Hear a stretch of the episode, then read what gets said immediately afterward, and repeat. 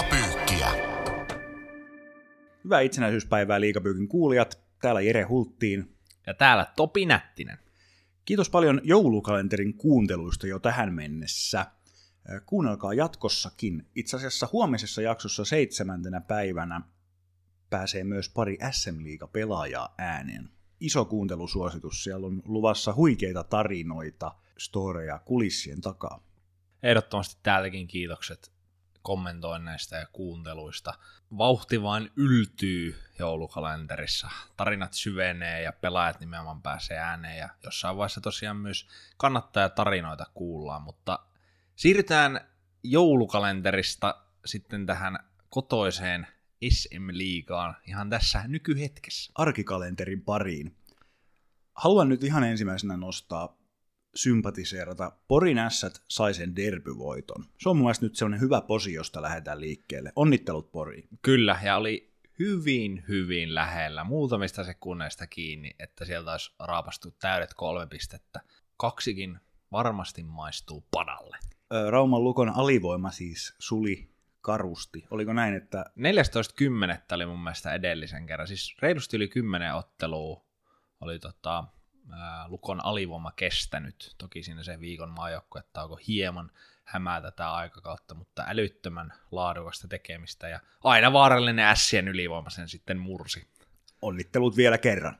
Jos tässä hiukan sivutaan näitä joitain suoritus ikään kuin tasoja tällä hetkellä, niin Oulun kärpät nyt näyttää taas kahden viikon jälkeen pahalta, tai siis menneen viikon jälkeen pahalta, kun viime viikon jälkeen näytti hyvältä taso ailahtelee. Joonas Kemppainenkin myönsi haastattelussa siinä tarvitse kauhean fakiri olla, että se näkee kaikki muutkin. Että seitsemäntenä runkosarja, tai siis sarjataulukossa taso ailahtelee aivan liikaa tuollaiselle joukkueelle. Kohta vuosi jo vaihtuu. Silti kun mä yritän nyt pohtia, niin mä edelleen tähän prosessiin jollain tasolla luotan, mutta kyllä se on niin tosi tummat pilvet, että pikkuhiljaa sen auringon pitäisi ruveta paistaa, koska sitten jos mennään 30-40 peliä nihkeästi, niin sitten on kyllä sit on aika iso mäki lähtö edessä. Ja he on tuntuneet menettävän, menettäneen koti Raksilan tavallaan nyt. Siellä ei oikein onnistu, siellä ei tule pisteitä siihen tahtiin, kun parhaimmillaan ja sanotaan normaalitasolla kärpillä tulee. Se on aika iso lovi heidän ikään kuin normaalisuorittamiseen. Kyllä, muutaman kerran heidän historiassa ovat pelanneet huonommin kotona puhutaan siis historiallisesta jaksosta ja ylipäätään toi, että kuuteen edelliseen peliin ei ole kotona tullut kolmen pisteen voittoon, niin ei siinä nyt ihan hirveästi herkkua Se alkaa olla jo ihan, ihan missä tahansa paikkakunnalla oli aika pitkä jakso kotipelejä ilman täyttä pistepottia, mutta vielä jotenkin se Raksila, joka on niin kuin lähtökohtaisesti hankala paikka ihan kaikille vierasjoukkueille. Todellakin. Maksimikokoinen kaukalo. Kaikki joutuu aina sinne matkustamaan. Toki he myös lataavat enemmän sinne, sinne ehkä lähdetään pelaamaan hieman tylympää lätkää, mutta jos nyt kriisiä joku haluaa, niin sitä ei vielä ole, mutta kyllä me se K ollaan ja näppikselle laitettu. Joo, riisi puuttuu. Paljon keskusteluissa myöskin ottelun lähetyksissä, mediassa. Mikkeli Jukurit pelaa siis tänään, kun jakso tulee ulos, Luulajassa CHL puolivälieräottelun. Eilen he pelasivat Helsingissä IFKta vastaan. Liigaakin on vielä luvassa kaksi ottelua viikonvaihteessa – on siis aika tymäkkä viikko mikkeliläisillä. Epäinhimillinen. Ymmärrän CHLn näkökulman, että pelithän halutaan runnoa sinne kalenterin keskelle ja se on tämmöinen jalkapallohenkinen systeemi. Puhutaan kuitenkin hyvin pienistä seuroista sitten verrattuna vaikka jalkapalloon ja Jukureilla nyt muutenkin otteluohjelma liikan puoleltakin olisi jo aika, aika kyseenalainen. Esimerkiksi toi perjantai-lauantai-akseli, että sitten lauantaina pelaavat jo aikaisemman vierasottelun perjantain kotiottelun jälkeen, niin siinä joutuu melkein pussia hyppäämään perjantai-iltana, niin ei tässä kyllä kaikki ole mun mielestä mennyt niin kuin pitää urheilun tasosta ei saataisi ikinä tinkiä, pelaajien turvallisuudesta ei saataisi ikinä tinkiä. Nyt väsyneet pelaajat, väsyneet joukkueet joutuu matkustelemaan tuolla. Ei hyvä.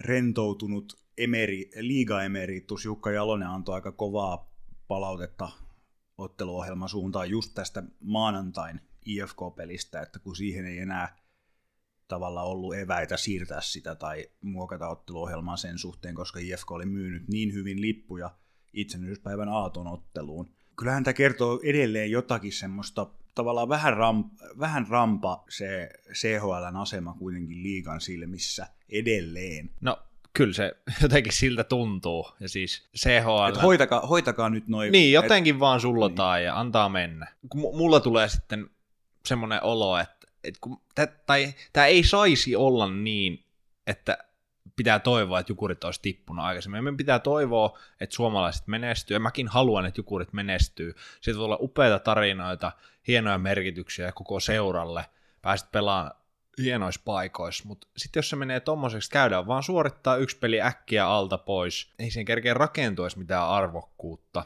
että se kärsii sitten tavallaan se väkisin runnominen, niin se arvokkuus ja pelaajien arvostama, että nyt siitä tulee vähän taakka. Ja veikkaa, että aika moni liikavalmentaja on salaa ihan tyytyväinen, että onneksi me ei nyt olla tuossa tilanteessa.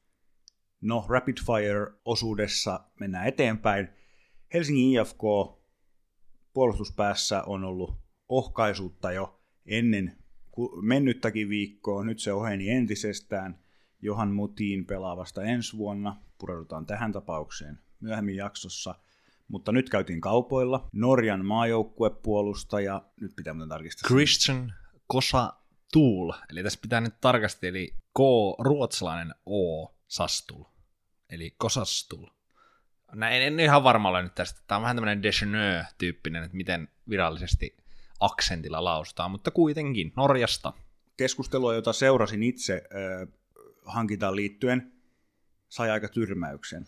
Kyllä mun mielestä olisi pitänyt IFK pystyä parempaan. Selkeästi haluttiin siis puolustava puolustaja. Tiedot tässäkin tämä mainittiin. Ja hän itse haluttiin sen... ja haluttiin, vai onko nyt, nyt on vaan ajettu niin ohuelle, että oli kerrassaan pakko lyödä setelipöytään?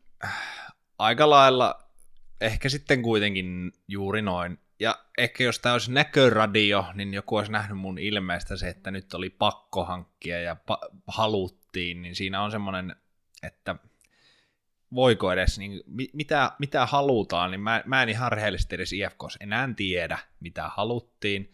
Ja ainahan noihin tiedotteisiin voi jotain sanoa, että haluttiin tämmöinen ja onko se sitten totuus, en tiedä. Mutta jos puolustava puolustaja hommataan, niin oliko tämä sitten niinku paras markkinoilta? Ehkä. En usko. Janne Keränen, 800 sm ottelua täyteen, ja hänellä siis käsittämätön tilastofakta. Hän on 2010-luvun SM-liigan paras maalintekijä. Kyllä. Tasaisesti verkko heilunut, pelannut SM-liigassa, niin kuin tottelumärkin sen kertoo pitkän ja maalirikkaan uran. Erittäin iso arvostus.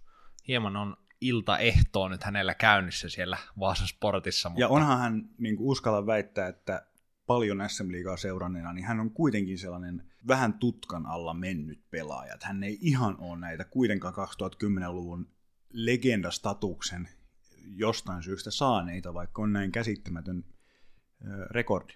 Juuri näin. Mutta nyt vielä viimeinen kysymys Janne Keräsestä minkä seuran kasvatti hän on? Se tulee aina mainita, jos Janne Keränen mainitaan. No jos se tälle on, niin sanotaan joku, en tiedä, Oulun lippo. Ei mitään haju. Nurmijärven kurra. Kuuntelet liigapyykkiä. Niinhän siinä kävi, kuten ounastelimme. Kuten jo usein on käynyt. Turun palloseura raapasi hyvin haastavalta, vaikealta viikolta 8 kautta 9. Väkevä suoritus. Viimeksi spekuloitiin TPSn nykykuntoa ja virettä. Ja mun papereissa se oli nimenomaan, että tulee nolla pistettä tai 9 kautta 9, ja kummasti se vaan väänsi itsensä sieltä jälleen kerran voittajaksi. 70 sekunnin päähän noin jäi se 9 kautta 9 lauantaina. Cody Kunik tasotti pelin Oulussa. Palloseurahan intoutui kerrassaan perjantaina tekemään neljä maalia jääkiekkoottelussa. Se oli neljäs kerta tällä kaudella, kun tämä temppu onnistui, siis Kuopiossa vierasvoitossa Kalpasta. En oikein osaa sanoa, että muuttuko, mu, muuttuko viikossa pelissä oikein mikään. Yksi ylivoimamaali vissiin tuli. No tämä on tietysti merkittävä. Arne Intonen teki lauantaina sitten kuuden vai viiden ottelun kuivan kauden jälkeen. Mutta se on ihan hyvä tahti ammattilaisjoukkueelle. Ja se oli myös, tätä täytyy sanoa, se kuulostaa niin vähältä, että se oli TPSn kauden kuudes ylivoimamaali. Onhan se käsittämättä. Se on, se on surkuhupaa se tilasta kyllä. En mä tiedä, niin kuin, että mikä kuulostaa, että kuulostaisiko niin kuin vaikka 11 se kuulostaisi jo niinku jykevämmältä, että oltaisiin siellä toisella kymmenellä, mutta kuusi. se on, Ja se on näistä, kyllä Arne, heikko. näistä Arne Intonen on muuten tehnyt neljä näistä Joo. kuudesta ylivoimaalista. Eli hyvin selkeä vihje sinne Kari Kaltalle, kiekko Arnelle ja kiekko kohti maalia. Niin, kyllä. Tai sitten voitte keksiä jonkun variaation mahdollisesti. Joo, aina. Mutta joo tosiaan, mut niin, että en tiedä oikein, että muuttuko Tepsin pelissä mikään tälle viikolle. Suoritustaso vastasi vastustajaa paremmin. Mätsäys olivat parempia paikalla Niin, olijoita kyllä. oikeassa hetkessä. Kaksi semmoista tiukkaa vääntöä, maalin pelejä, jyppiä, kärpät ja sitten Kalpa nyt vähän sai sitä happea, ettei tarvinnut ihan viimeisellä sekunnilla siellä Ahokkaa ja kumppaneiden verisuoni pullistelle jännittää, että saammeko voiton. Ja oli Rautakorven Jypillekin inhottava viikko, pari pahaa tappioa, just tämä Tepsi tappio keskiviikkona ja sitten hävisivät Tapparalle maalijuhlassa lauantaina, mutta just pala- palatakseni tähän keskiviikkoon, niin se oli kyllä just ottelu, jossa Tepsi oli ehkä vähemmän huono kahdesta joukkueesta, että ei ollut mitään suurta juhlaa. Se Ei, ei ollut kyllä kauheata tykitystä. Semmoista se välillä on pitkän kauden aikana ja pisteitä vaan pitää raapia. Ei tässä kahdeksan pistettä viikosta, jossa on kaksi road gamea ja kaukana kotoa, niin toihan siis ihan älytön suoritus. Tokikin, mitä sivuttiin jo meidän alku News Flash-osuudessa, niin tietysti tässä hyväksi käytettiin oikealla tavalla Oulun kärppien heikkoa kotisaldoa, että käytiin sieltä nappaamassa ne pisteet. Juuri näin. Mutta Turun palloseuran suorittamisesta Kaukalon ulkopuolella täytyy antaa isosti kehua. Ylipäätään on, on juhlakaus onnistunut, mutta kyllä nyt tulee sitten niin kuin allekirjoittaneille aika, aikamoinen lauantai-ehtoo. Ensimmäisenä Suomessa tason tekemistä. Legendaottelu ja itse valtias Midas Hannu Jortikka saa oman ottelun ja oliko näin, että pikkutakki vai mikä sinne kattoon nyt nousi? Joku sinne nostettiin. Pikkutakki luovutettiin seuralle mun mielestä pari vuoden sisään. Se taitaa olla Officein katossa, mutta ei me pikkutakki Elysaarenan kattoon, vaan sinne menee Jortsu Viiri. Eli Jortsu saa ensimmäisenä Suomessa oman viirin. Mitkä on ensitunnelmat siitä, että viiri? Pidätkö sitä hieman huvittavana, pidätkö sitä äh, innovatiivisena vai pidätkö sitä hölmönä? sytyn ihan älyttömästi. Mutta jos jonnekin muualle nostetaan viiri, niin sit pitää olla kyllä ihan niin kuin mega-luokan näytöt. Et tossa on kuusi mestaruut, hei, pelaajanakin vielä yksi. Et, Niin, siis- et mikä se tavallaan merkitys yksittäiselle seuralle? Juu, tämä on Niin. ihan hyvä keskustelu, koska äh, Turun palloseura 100 vuotta, jääkiekko on siitä ollut sen 60-70 vuotta Aika mukana, lailla. niin kuitenkin SM-sarja, SM-liiga, kotimainen pääsarja, sen mestaruus on se ultimaattinen mittari. Juuri näin. Ja, ja näitä mestaruuksia on kuusi kappaletta, hei, Hannu Jortikalla, joten sikäli hänen perusteet hänen saada se viiri on aika ultimaattiset. Sitten tietysti keskusteluhan tästä voi jatkaa loputtomiin Vladimir Jursinoveihin ja muihin seuralegendoihin, jotka siellä on valmentajana. Mutta Jortsu voitti niitä Suomen mestaruuksia, joista viirejä laitetaan kattoon. Juuri näin, ja on myös hahmona yksi kaikkien aikojen liikahahmoista. On. Niin Se, se kyllä, hän ansaitsee paikkansa sinne.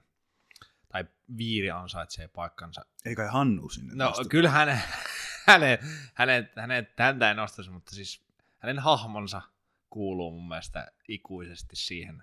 On se parempi kuin se, että, että nykyinen maskotti on nimetty Jorex, Jore-karhu, josta tulee niin kuin vähän, että ei helvetti, että onko se oikeasti niin kuin mestaruusvalmentaja, niin se on saanut maskotin. Ju, On se, no, parempi, siis on se parempi, näin. parempi, että hän, on, saa, hän saa, saa nyt sen kangaspalaa sinne kattoon. Katoista ja halleista puhuttaessa, niin eh, tällä viikolla myös pelataan Tampereen paikallinen perjantaina Ilves Tappara. Tämä ottelu oli vissiin jo juhannuksena loppuun myyty. Joo, Aikamoinen markkinointi- ja kulttuuriteko. Loistavaa ja upeata, mahtavaa. Tapparakin vähän kuin varkain vetäisi tuossa täyden pistepotin männäviikolta. Lauantaina katselin Tappara Jyp-ottelua. Tavallaan vähän niin kuin Jypin luonne petti, jos voi käyttää tällaista kulunutta fraasia, että siinä vaan rutiini oli lopulta sitten liikaa, vaikka Jypillä oli, olihan siinä loistavat saumat vieressä ottelu, mutta vaan sieltä Tappara raapi 9 kautta 9. väkevää tekemistä. Just tommonen viikon viimeinen jyppi tulee sinne hyvässä liidossa.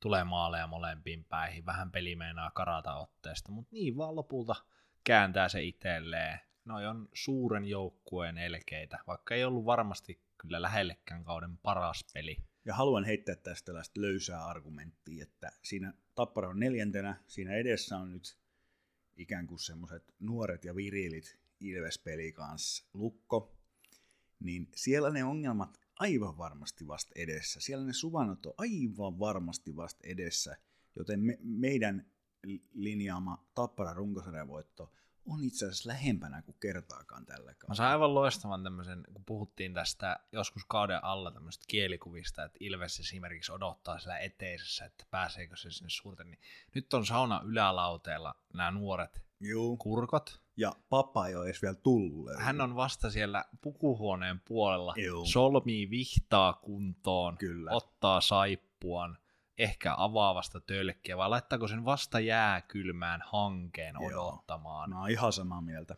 Kärpille itse asiassa ei ole vielä ilmoitettu edes, että tämä sauna on. Juu, hän on vielä lenkillä lenk, ennen lenkkisaunaa. Kyllä. Tämä kärppä, joka henki löytyy nyt saunoja.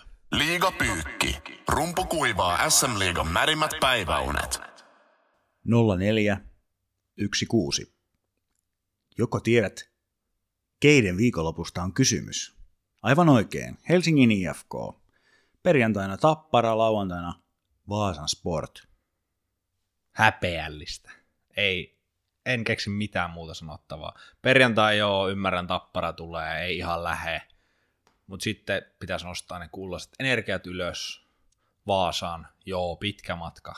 Ei ole kyllä kauhean hyvä otteluohjelma siinäkään, mutta et se noin alisuorita. Se ei, se ei kuulu sen tekemiseen, ammattiylpeyteen, johonkin semmoiseen vaatimustasoon sisältä. Ville Peltonen teki taktisen ratkaisun, he, he, pyrki herättelemään joukkuetta, pisti lauantaina maaliin tauon jälkeen Niilo Halosen. Oliko tässä klassinen tilanne, että joukkue suorittaa eri tavalla maalivahdin edessä, johon on ehkä epäluottamuslause ilmoilla? Kyllä se mun mielestä siltä hyvin suuresti vaikuttaa. Heillä on Ta- ta- taustatuksena siis, että Sport vei ensimmäisen erän 3-0 plus epäonnistunut rangaistuslaukaus, eli siis pystyyn. ihan täysin täydellinen epäonnistuminen. Enkä nyt syytä mitään valmistautumista. Se, ei val, se toiminta ei saa olla tuolla tasolla. Siellä pitää lähteä pelaamaan 0-0, varsinkin tuommoista joukkuetta, jolla on selkeästi yksi kenttä sportilla. Se pitää pimentää. Se on ainut tehtävä, sitten rakentaa peliä. Totta kai se tuntuu vaikuttavan, tai siis näyttää siltä, että se Niilo Halosen olemassaolo siellä heikentää puolustusta, itseluottamusta. Mulla on siis henkilökohtaisesti semmoinen olo, että tämän pitäisi olla, tai ton lauantain pitäisi olla Niilo Halos, Halosen IFK-uran viimeinen ottelu toistaiseksi. Siinä ei nimittäin ensinnäkään maalivahti pelaaminen on niin henkistä touhua. Me ollaan nähty nyt Niilon sulavan niin monta kertaa. Hän ei ole mun mielestä lähellekään noin huono maalivahti. Mutta ongelma tulee siinä, että miten IFK hoitaa tätä maalivahtipolitiikkaa jo kesästä asti. Niin mä pahoin pelkään, että Niilo heitetään uudestaan vielä bussialle ja eristetään tavallaan henkisesti. Toivon, että hän saa tukea, mutta mä en oikein nyt näe tästä mitään muuta ulospääsyä kuin että uusi kaveri sisään jo ihan Niilonkin kannalta jonnekin muu, muualle hakemaan itseluottamuskuntoa, nauttimaan taas jääkiikosta. Toi on ihan kauheita mennä tänään hallille, pelipäivänä kattelee taas ja vähän venyttelee. Ja... Toihan on utopistinen ajatus sitten kuitenkin, koska ilmeisesti markkinat on muutenkin ohuet, maalivahtimarkkinat Helsingin IFKlle ehkä vieläkin kapeammat. Et sitä ei ehkä tapahdu, todennäköisesti Niilo jatkaa. Siis Niilohan niin kuin varmasti jatkaa, ei siinä ole mitään. Oi voi, en tiedä, toi on tosi, tosi surullinen tilanne, mutta ennen kaikkea se, miten yhteisö siinä ympärillä, joukkue, ei, ei tuommoista tilannetta saisi tapahtua, ei missään joukkueessa, mutta ei varsinkaan IFKssa, että sun ykkösmaaliveriksi kaavailtu kaveri on käytännössä niin kuin tuhottu joulukuun alussa. IFK on muutenkin isojen haasteiden edessä. SM Liiga Data Twitter-tili, joka tekee ansiokasta työtä SM Liigan tilastoinnin kanssa, niin oli laskenut, että IFK tarvitsee ylipäätään pudotuspelipaikkaan 1,7 pistettä lähes loppukauden ajan. Kyllä tämä sen verran ailahtelee, että tässä tulee vielä jännittävät paikat pääkaupunkiseudulla. Se on semmoinen tahti, että sillä yleensä mennään heittämällä kuuden joukkoa, jos pelaa koko kauden, niin mä en nyt näe, että IFK sille pelaisi loppuun asti, ellei jotain todella isoa joukkueen sisällä tapahdu henkisellä puolella ja kokoonpanopuolella. Mun mielestä vieläkin ollaan aika kaukana siitä sarjan kärjestä.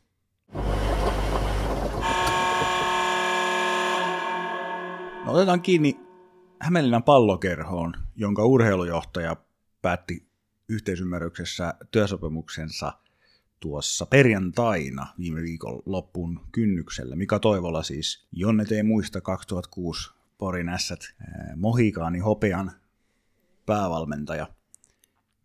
Onko HPK suvannossa? Isossa suvannossa mun mielestä. Paljon isommassa, mitä ikinä olisi uskonut. 2019 mestaruuden jälkeen koronakausi Pennasen johdolla tiedettiin, että hän siirtyy siitä liiton palveluksiin sisään. Tulokasvalmentaja Matti Tiilikainen, hieman kyseenalainen hankinta päävalmentajan paikalle, kahdeksan matsia, ulostus.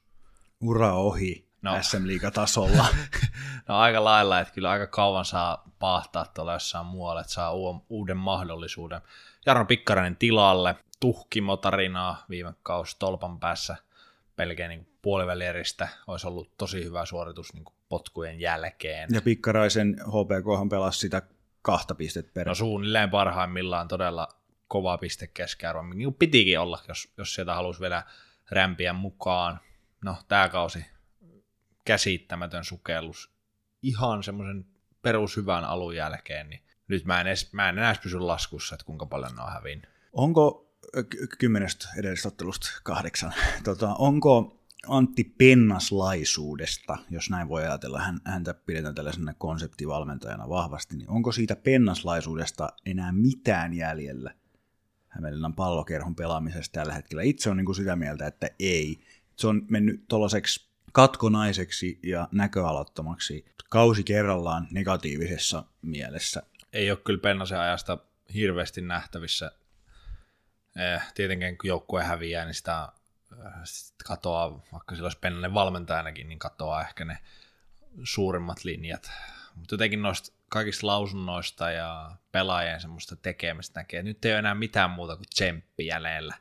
Et nyt yritetään ja taistellaan ja yritetään raapia – jokaiselle joukkueellehan tulee huonoja hetkiä, tappioputkia, mutta sitten jos, jos tappioputken niin uusimpia käänteitä pohtii, että urheilutoimenjohtaja lähtee tai laitetaan ulos mitä ikinä, niin kyllähän siinä pikkusen enemmän on kuin vaan se tappioputki. Tätähän itse ja me olemme siis pohtineet, että Voisiko Onko t- vähän niin kuin käynyt vanhanaikaiset? Voisiko tässä olla sellainen, tämä on nyt täysin spekulatiivista, mutta voisiko tässä olla sellainen keissi, että skuupattu Maso Lehtonen, joka on aloittamassa ensi kaudella HBK päävalmentajana, ei olisi ollut Mika Toivolan valinta tai Mika Toivolan ykkösvaihtoehto. Voiko tällainen ristiriita olla esimerkiksi taustalla? Näyttää jopa hyvin todennäköiseltä, että näin on.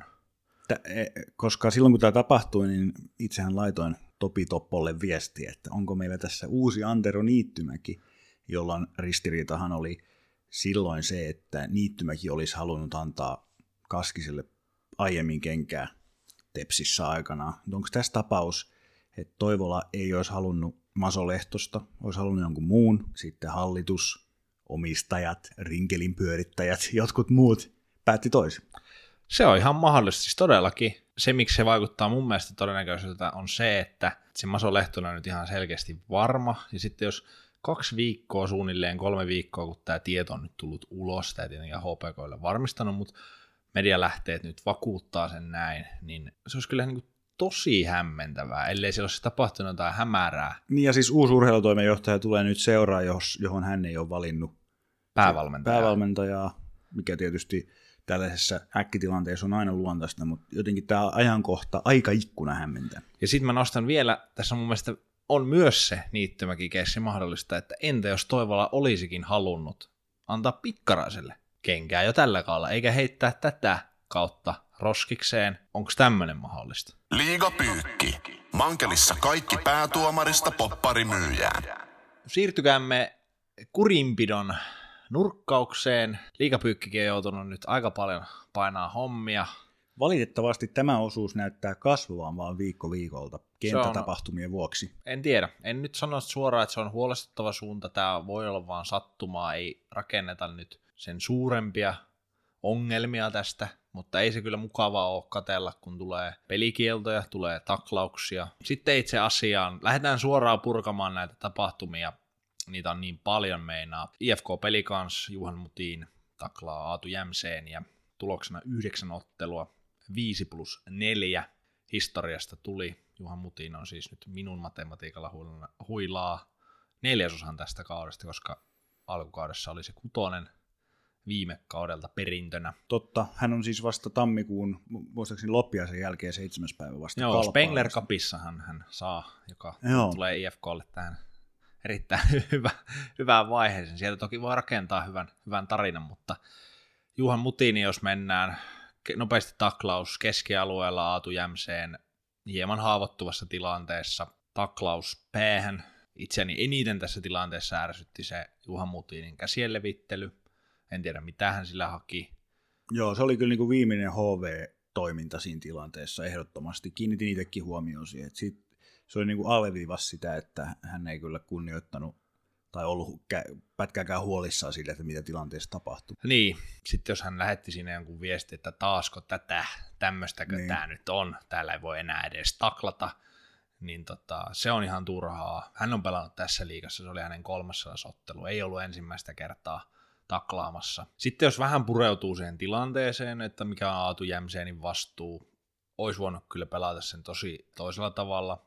Keskialueella itsensä pelille altistaminen, tavallaan kääntyminen pimeeseen kulmaan. Se toimii siellä kartioita kiertäessä iskuareena aamujäällä, mutta sitten kun on peli ja tunne, siitä varmasti ja toivottavasti hän oppii. Ja mä oon tosi paljon yrittänyt miettiä tätä, että, että kun mä, mä en niinku osta sitä, että nuoret pelaajat ei osaisi ottaa taklauksia vastaan tai niitä ei olisi harjoiteltu. Et ennen näistä ei vaan noussut semmoista puhetta ja aivotärähyksiä ei kunnioitettu niin paljon ja sai taklata päähän ja muuta. Et se keskustelu on ollut hyvin eri tasoista, kun nyt näihin koko ajan puututaan ja some pyörittää videoita. Kyllä mä niin nostaisin keskustelua vähän seuraavalle tasolle, että miten me voitaisiin yhdessä nyt päästä tästä rikos- ja rangaistussysteemistä eroon, koska tuntuu, että rangaistuksia kun nostetaan, niin ei se nyt ole hirveästi ainakaan vähentänyt taklauksia.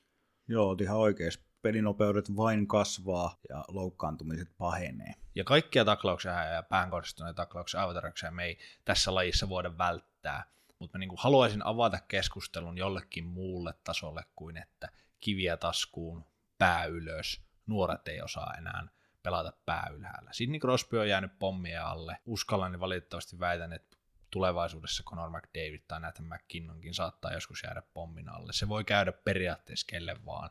On huolestunut suuntauksesta, mutta haluaisin siihen kyllä vähän syvyyttä siihen keskusteluun. No sitten oli toinenkin isompi saaga. Hugo Gallet, kalpapuolustaja, tiistaina Ilvestä vastaan. He taklasi Henrik Haapalaa vaihtoaitioiden edessä päähän. Tilanteesta ei tuomittu rangaistusta ottelussa videotuomari ei asettanut tilannetta kuriviron tarkasteltavaksi. Päävideotuomari. Päävideotuomari vasta Twitterissä kohun noustua, tämä nyt pilkes silmäkulmassa huomioikaa. Tampereen Ilves laittoi rahaa tiskiin ja teki käsittelypyynnön, jonka myötä löydettiinkin seitsemän ottelua. Seitsemän ottelua? Seitsemän ottelun pelikielto menikö tämä hienosti tämä? No tämähän meni nyt ihan sinne kuuluisaan vasempaan käteen, että ei niinku sinne seinällekään.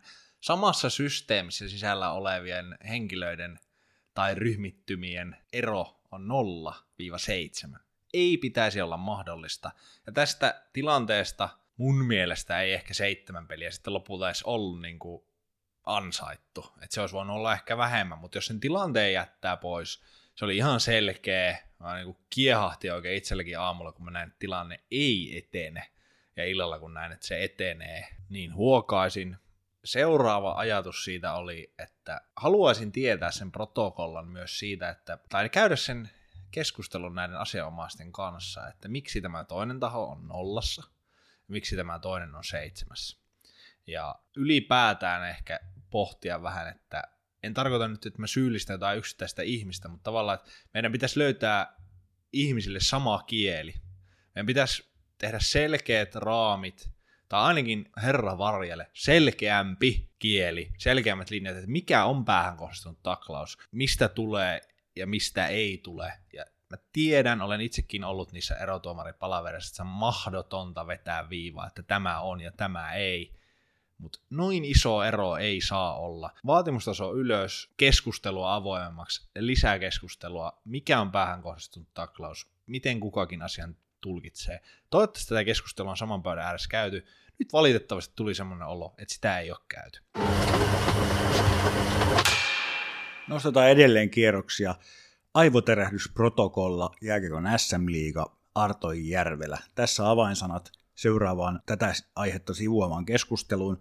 Jo läpikäyty Mutiinin taklaus Aatu Jämseen pelasi se erään loppuun, jossa tämä taklaus tapahtui, mutta poistui koppiin sitten kolmanneksi eräksi. Sen jälkeen Arto Järvelä, liikan kilpailutoimenjohtaja, antoi erittäin hämmentäviä kommentteja, eh, jotka paljastuivat siis hämmentäviksi sitten jälkikäteen medialle, että mitään protokollaa ei ole aivotärähdysten suhteen, että miten toimitaan, joutuuko pelaaja jättämään kentän keskenottelun, jos päähän kolahtaa. Paljastui kuitenkin, että tämmöinen protokolla on olemassa, eli viestintä pissas aika pahasti housun liikalta tässä iso virhe, miten, miten niin kuin siellä korkeimmalla oleva pamppu voi puhua näin ristiin sen kanssa, mikä on totuus, mutta osasit kertoa, että tässä on myös viestinnällistä epäselvyyttä tavallaan itse protokollan ja jäällä olevan pelaajan välillä. Itse olen pakkopohjoista, itse olen ollut joskus viestintäkoulutuksessa, joka alkoi seuraavalla tavalla. Viestintä, viestintä, viestintä, viestintä ja viestintä. Se on kaiken A ja O, kaikessa tekemisessä. Kahden ihmisen keskustelu, isot organisaatiot, niihin pitää keskittyä. Se on ontunut ja se, mihin sä Jere viittasit, niin on just se, mitä meillä siellä pelailla, kun mä pelasin, tää on tullut tää protokolla siis 2016, mä olen itse saanut 2016-17 kaksi avotärähdystä, minä olen näissä tilanteissa omatoimisesti, koska päähän sattui, mennyt koppiin, mutta esimerkiksi toisessa tilanteessa mut on päästetty takas, ja mä oon pelannut muistin menettäneenä tiedottomana, siis jouduin Ruutuplussan lähetyksestä katsomaan, että minähän tuolla kentällä pyörin, palasin vaihdon jälkeen aitioon ja kakkosmaalivahti siinä sitten vähän katteli, että nyt ei tai kaikki ole kunnossa. Ja sinne meni sitten nohevana poikana kysymään, että ketkä se on meidän maalit tehnyt. Ja hän sitten katsoi, että etkö oikeasti tiedä. Ja sitten, no en, en tiedä, no, no sä oot tehnyt maalin. Ja viittelee sitten sieltä fysion paikalle ja minut saateltiin sitten koppiin. Ja siinä olin kyllä hyvin tuohtunut ja edelleen hyvin, hyvin tota, pettynyt ottelun lääkäri, lääkäriin. En, en tota, näe näissäkään tämän viikon tilanteessa oikeastaan mitään semmoista linjaa, että joukkueet tietäisi, pelaajat tietäisi. Sel- selvennetään nyt vielä se asia, eli siis aivotärähysprotokolla tarkoittaa siis, että suosi, se on suositus, vai onko se määräys, vai onko se linja, jonka mukaan poikkeuksetta toimitaan? Se mun mielestä pitäisi olla, linja, mistä ei poiketa ikinä, mutta nythän me nähdään, että se selvästi ei ole. Mä en, mä en koe, että se on suositus, mutta mä en koe myöskään, että se olisi määräys, koska määräykseen yleensä liittyy sitten sääntörike. Tämä on siis pelaajayhdistyksen asettama. Liigan ja jääkiekkoliiton yhdessä, Joo. ja pelaajayhdistys on siinä mukana. Siinä ja on lyhykä- kolmikanta. Ja lyhykäisyydessään protokolla etenee niin, että jos päähän osuu, niin lääkärin on tutkittava pelaaja rauhallisessa häiriöttömässä, häiriöttömässä tilassa. tilassa, mutta on mahdollista, että pelaaja saa jatkaa kuitenkin ottelun loppuun. Kyllä, ehdottomasti, mutta siis pukuhuoneen kautta noin suomeksi pitäisi aina käydä. Ja tällä viikollahan nyt kävi niin kuin ihan mun mielestä kaikki laidasta laitaan. Jämseen tutkittiin vaihtoaitiossa väärin. Huhtanen sitten poistettiin Saipa Jukuritottelusta kokonaan, ja sitten pelasi seuraavana päivänä, että olisi ilmeisesti pystynytkin jatkaa, mutta siellä oli ilmeisesti protokolla sitten käyty. Siinäkin ilmeisesti oli sitten jotenkin tuomarit olleet isommassa roolissa. Mun mielestä tämä Huhtasen tilanne oli selkeästi, se jotenkin säteili sitä, että siinä toimittiin muistaen vaikka tämä Jämsenin tapaus, että nyt toi Huhtanen pihalle. Joo, ja siis tärkeintähän se on, että se pelaaja nyt saadaan oikeaan, oikeaan paikkaan tutkittavaksi, että se ei jää vaihtoehtoja, mutta että kuka sen päätöksen tekee, miten ja millaisessa tilanteessa se päätös tehdään, siinä on nyt ongelmia ihan selvästi. Olen nyt ollut siis SM pelaavien tälläkin kaudella pelaavien pelaajien kanssa, ja he ovat sitä toivottaneet, että emme tämmöistä protokollaa tienneet. Eli kyllä siellä jossain vaiheessa, eikä se ole yksittäisen pelaajan vastuulla tietenkään, enkä minäkään silloin aikoinaan tiennyt, mutta kyllähän se seuran, lääkäreiden, liikan pitäisi paaluttaa, että näin toimitaan. Liiga pyykki. Hienonvaraisessa käsinpesussa. Myös fanien tunteet. Pyykki poika kuusikko. Saatiin se nyt vihdoin marraskuukin pelattua. Ei sitä edellisen jaksoon pystytty vielä tilastollisesti ahtamaan. Nyt oli kyllä edellisissä kuukausissa on, on joutunut aika paljon kaivaa statseja ja muuta, mutta nyt oli muutama nimi esimerkiksi siinä aika, aika tarjottimella. Pakit oli suht selkeät, mutta hyökkäyspäähän sanotaan, että nyt piti tehdä vähän valintoja. Kyllä piti tehdä valintoja. Lähdetään kuitenkin nyt tästä Emeli Suomesta liikkeelle. Hän Oli... ei siis ole mukana. Häntä ei ole valittu. Hän on siis valittu myös liigan toimesta. En tiedä, onko tämä meidän muistio vuotanut, mutta liigan marraskuun pelaajaksi. Ja hän löytyy myös Pyykkipoika kuusikosta. Kyllä. Totta, Mooses. Joo, hänellä oli aika väkevää tekemistä, seitsemän ottelua, 15 pistettä. Eipä siitä sen enempää. Otetaan siihen Emelille tuttu kaveri viereen, Joona Ikonen, samat seitsemän ottelua, tietysti jäi kyllä merkittävästi Emelin tahdista, että vain 13 tehopistettä seitsemässä pelissä. Marraskuun paras maalintekijä hieman kompensoi. Joonan paikka on hyvin, hyvin väkevästi Emelin ohella tähän jo kuukauden puolessa välissä oli jo aika selvää, mutta sitten joutui vähän kaivaa, että kuka sinne toiseen laitaan. Valovoimainen sportin ykkösketju. Periaatteessa, jos haluaisi ajat, olla erilainen nuori, niin olisi voinut valita tämänkin ketjun siihen vaikka kokonaan. Uh, Axel Holmström, Simon Jalmarsson, upeita pelaajia, huikea marraskuu, mutta sitten kuitenkin. Kuitenkin. Jens Lööki on meidän valinta tähän kolmanneksi hyökkäjäksi. Teki tehot 6 plus 2 on 8 seitsemässä ottelussa, eli nyt ei hyökkäykseen päässyt ihan yhden pisteen keskiarvolla tällä kertaa, että Jenssikin juuri sen ylitti. Juuri näin. Pakistoon raapastiin itse oikeutusti myös Ilveksestä Les Lancaster. Eipä oikeastaan tästä tarvinnut kauheata debattia käydä. Mutta sitten piiloporilaisuutemme paljastuu. Ian McCosion Lessin pakkipariksi. Tuossa on muuten myös, koska me ollaan myös esteetikkoja ja myös kuuloesteetikkoja, niin Lancaster McCosion on upean kuulonen pakkipari. Se vaan kuulostaa kyllä vähän tuollaiselta niin kuin Salt Lake City olympialaiset Men's National Team USA henkiseltä, mutta upea. Siinä Ampumahiihtomaajoukkueessa jopa. Siinä on, kau- siinä on kauniisti C-kirjainta ja Lancaster on. McCosion. Lesterillähän tosiaan oli siis seitsemän otteluun yhdeksän pistettä, ja Ian McCosion ei ihan samaan yltänyt. Hänellä oli kuusi ottelua, seitsemän pistettä. Tästä on ainoastaan yksi nimi hieman nostettava Bubbling Under Pakiston Kalpan Jesper Mattila pelannut nyt noin 17 minuuttia, hieman yli 17 minuuttia, 23 kamppailua tällä kaudella, vain kaksi kertaa viidellä viittä vastaan jäällä vastustaja iskenyt maali. Että hänelle tämmöinen, miten me nyt voitaisiin sanoa, ei mahdu tähän ihan pyykkipoika kuusikkoon, mutta jos pakeista on kyse, kyllä tämmöinen erityismaininta on pakko hänelle suoda. Ja veskarina pyykkipoika kuusikkoon otetaan sieltä Keski-Suomesta se kylän mies, Veini Vehviläinen. Kyllä. Tässä käytiin erittäin tiukka kaksinkamppailu Marek Langhammerin ja Veini Vehviläisen välillä. Tilastoja kun pyörittelee henkilökohtaisissa tilastoissa jotka liittyy vain maalivahteihin, eli esimerkiksi voitot on nyt otettu tästä hieman sivuun. Nekin on molemmilla aika väkevät. Langhammer ei hävinnyt marraskuussa kertaakaan, Veini nyt kerran hävisi. Torjuntaprosentti, päästöjen maalien keskiarvo. Ja ehkä se käänti mulle sitten henkilökohtaisesti, jonka sä Jere myös sitten ymmärsit, oli se, että merkitys joukkueelle. Marek ehkä hieman hyötyi siitä omasta joukkueesta ja Veini tuli uppoavaan laivaan ja nosti sen pinnalle. Onnittelut valituille kerrataan Pyykkipoika kuusikko marraskuu, Emeli Suomi, Joona Ikonen, Jens Lööke, Les Lancaster, Ian McCosion, Veini Vehviläinen. Jäljellä on enää viikon nukkasihti ja viikon pyykkäri. Nukkasihti oli helppo valinta, tämä oli Topin päättämä tällä viikolla, hän, hänen heads up, joten ole hyvä. Kyllä, Jori Lehterän lämäri ja sillä tehty maali. Hyi olkoon. Toivon, että en näe tämmöistä suoritusta Jorilta enää ikinä. Annan sen Jorille, että näin myös tuuletuksesta, että häntä hieman harmitti, mutta ei kuulu työkalupakkiin, joten... Voimakkaasti karakterivastainen teko.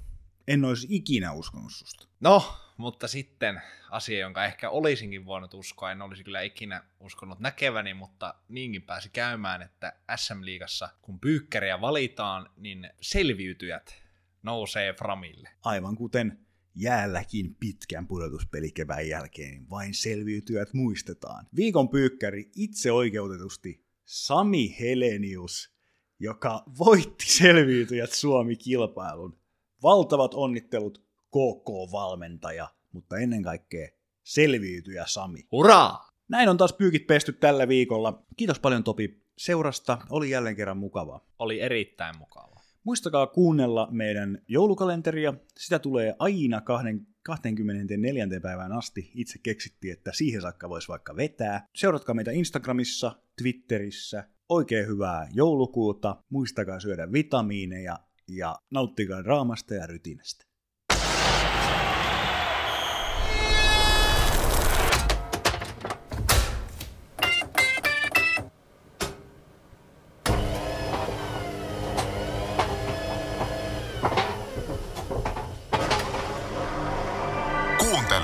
Kuuntelet Liiga Pyykki.